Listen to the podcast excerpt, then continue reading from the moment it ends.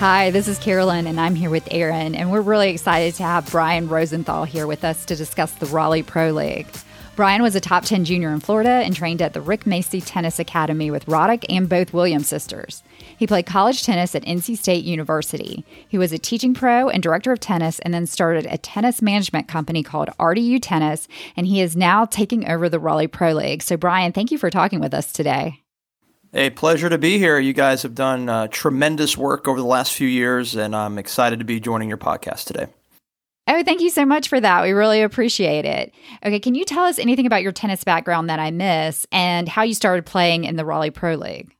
Yeah, so I think you've hit some some keynotes. You know, I played junior tennis growing up in Boca Raton, Delray Beach, Florida area, so that's my my home territory. Just wanted to play college tennis somewhere in the southeast and primarily in the ACC. So I had you know, my my eyes on Carolina, Georgia Tech, NC State, and I just found that NC State was the best landing spot for me academically and from a scholarship standpoint. So I haven't left the area, and it's my my home. And I I've lived here in North Carolina longer than I've lived in Florida, which is crazy to believe. But now I've been in North Carolina for over half my life. So that's my tennis background as far as the micro version of it. And how I started in the Raleigh Pro League is a good story. You know, I quit tennis uh, right after uh, the final match of my college career against Duke in the ACC championships. I quit for 13 years and I didn't pick up a racket. And my second child was born, my daughter, and I was playing golf all the time. And my wife said, uh, This needs to come to an end because golf outings are six to seven hours, and you just cannot do this. You cannot leave me with a toddler and an infant. So I said, What am I supposed to do? She's like, You used to play tennis. Why don't you give that a chance? So I have to credit my wife for pushing me to get back into tennis approximately 2016. It took a long time, you know, to feel comfortable playing with Raleigh Pro League players. So I made my debut in 2017. So about a year and a half of playing tennis, practicing with, um, you know, friends, folks that were at least at the four or five level. And then I started to feel comfortable probably, you know, a year after hitting the play with fives and five fives. And I was back. And when I got drafted by Cam Rosenau, who is a captain currently with us for Wake Orthopedics, I was hooked. The Raleigh Pro League brought that fire back. And, and you know, I was I felt like I was living in the 90s and the early 2000s again, competing and not only competing, ladies, but competing in front of a very cool stage. The Raleigh Pro League generates as many fans as college tennis. So here I am, you know, 37 year old, you know, older guy competing in front of 200, 300 fans, and I felt I felt alive again. And so from there, I just kept playing and I became a captain and a sponsor. And it's been my favorite thing I, I can think of outside of, uh, you know, my kids and my wife. I, I, would say the Raleigh Pro League is my number one hobby. Oh, that's awesome. That is. So what I'm not hearing, Car- Carolyn, is um, him starting as a two five and going right, up the Aaron. ranks to four. I was a two five at age five. I was right at age five. I was a two five at age forty. So um, I love the Raleigh Pro League. It's um, you know, we're so lucky to have it in our area. It's like I always I call it like the summer nights like time to go watch tennis with all my league playing friends, my good tennis friends, and it's it's just a big party to watch you guys play. And Carolyn and I always joke to say like we will never ever ever get to that level, but it's very fun to watch you guys do it and it does feel like college tennis to me with a little bit more party. Um, you know, and just a little bit older players, but the level of play is phenomenal um, to watch. So, can you tell us how that's evolved? I know recently you took over. So, can you tell us how that's evolved? And then, you know, we want to talk about how you draft players and that sort of thing too. But give us that yeah kind of background. Yeah, I'd love to talk about it. The Raleigh Pro League launched in 2010 uh, by the Raleigh Tennis Association president of the time, David Baird. And where it's evolved is, you know, just a handful of teams, two or three teams competing only out of North Hills Club for his the first two years. Right, he took over in 2010, and he was there for one more year after that. And then the ranks went to Bill Edwards, who really took it to another level. In 2012, uh, Bill was able able to broker, you know, con- deals, not contracts, but deals with other clubs to host these leagues. It's not easy to get on a club's calendar. It's not as easy as uh, the general public may think. And Bill did a tremendous job putting this pro league on stage from 2012 to 2022. So, you know, it's evolved from a standpoint of a multitude of clubs coming on board from Seven Oaks to the Raleigh Racquet Club to McGregor Downs Country Club. Even the Cary Tennis Park was a venue of ours for several years, and they are our venue for every rainout. So when we when we do get rained out, the Cary Tennis Park assures us that we have courts, and then of course the Raleigh Racquet Club as well at times can assure us that we have courts. So we're very lucky to have those two venues on board. But you know, we're we're changing things up. You know, we're going to have a lot more fun. I have a DJ that's coming to every single match. Randy Richardson. I don't know if you guys know Randy, but I know a lot of your listeners probably do. You know, he is a, a staple at Springdale. He actually uh, DJ'd our exhibition match uh, three nights ago when we were there for kind of an appetizer before the Raleigh Pro League. We had a men's doubles and then a mixed doubles match. Uh, we're going to a little bit of a different format just because we're um, we don't have the pool of ladies that we've been accustomed to. So our format is men's one, men's two, mixed one, and mixed two. So instead of three women on the court this time this year, it is two. But we, I'd love to get back to ladies doubles and mixed. I, I want, I want to see more women at the 5.0 level enter the field of the Raleigh Pro League draft next year. But that's where we are today. Uh, we're also allowing teammate coaching for the first time ever. So I really think that's a fun thing for fans. I want teammates that are not competing to get on the court and help their teammates navigate the weaknesses of their other players, make it fun, be very interactive with fans. There's just going to be a lot more that you've seen before. We're going to have fans come on the court for prizes. New Balance Tennis and Diadem Tennis have donated a ton of stuff for me that we're going to give away at nearly each match.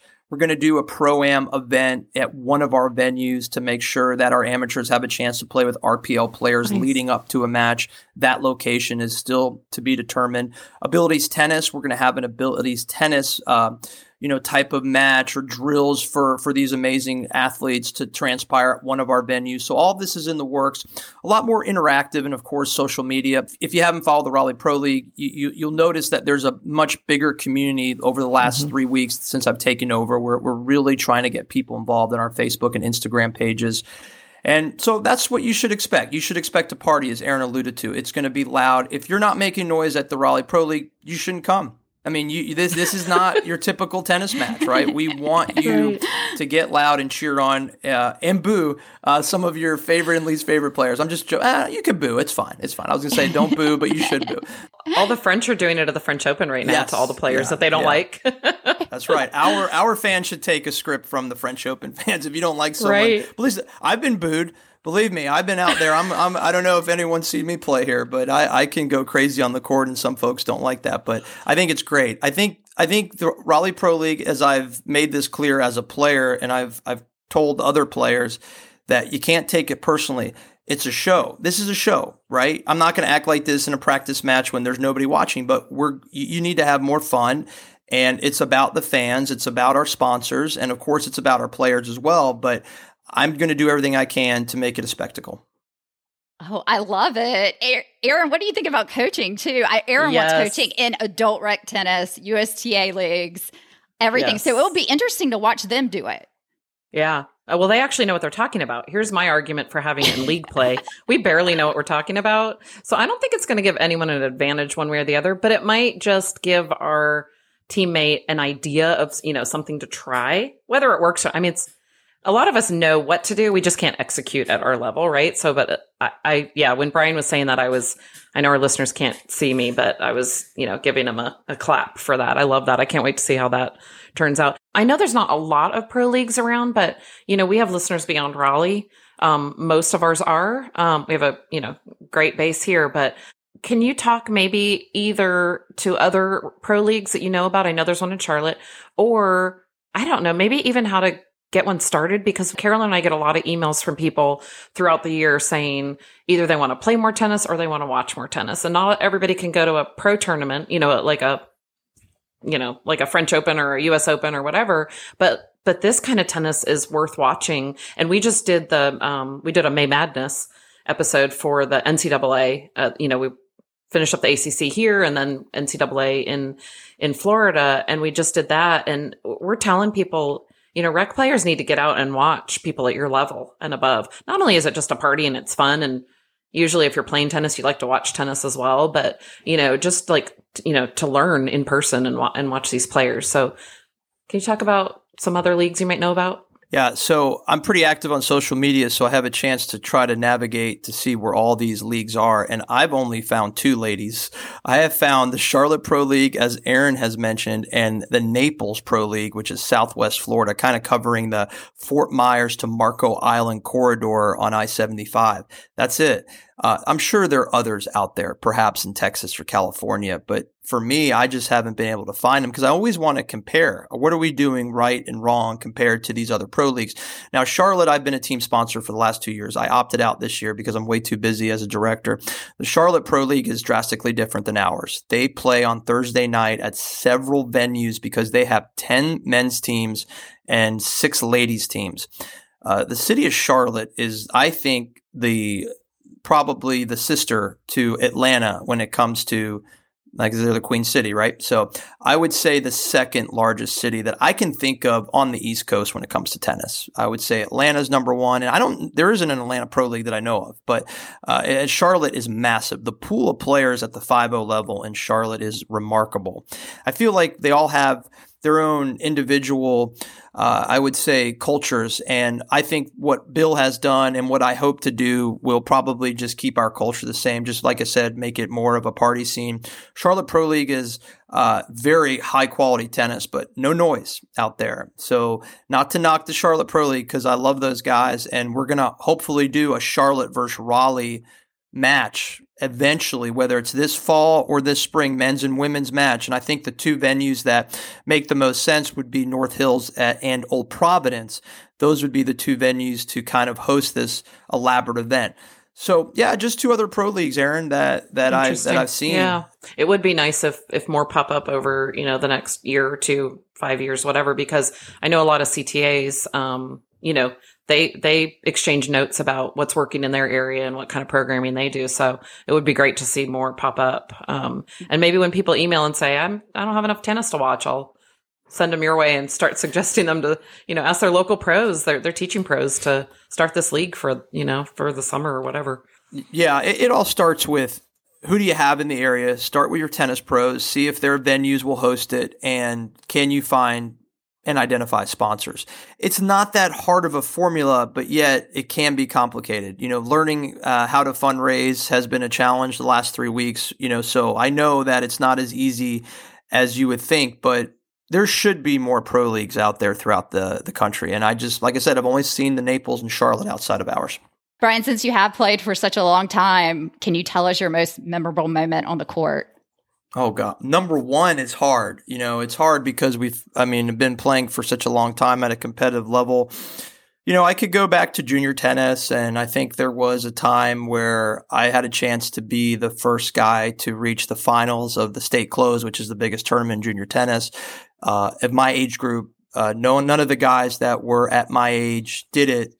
Um, basically the boys born in 1980. And so I had that chance in the semifinals and got the job done against a very close friend of mine. And I just remember like taking my racket and like banging it on the net and just so much and, and happy, right? Like, I can't believe I'm going to do this. Like, I did it. I made Florida history and then just like taking a ball and just slamming it over the fence in, in with excitement, you know, because I put myself in, the, in that category, which was really unique because there were so many great players, much, much, much better than me that didn't have that on their resume. And I felt like it meant a whole lot to me to be at the state close finals uh, for two out of three years. Now, I didn't win the state close finals either one of those times, but I made it to the finals. That's kind of like the knock on me in Florida tennis is there's this two time state close finalist that never won a state close, but it was still fun getting there.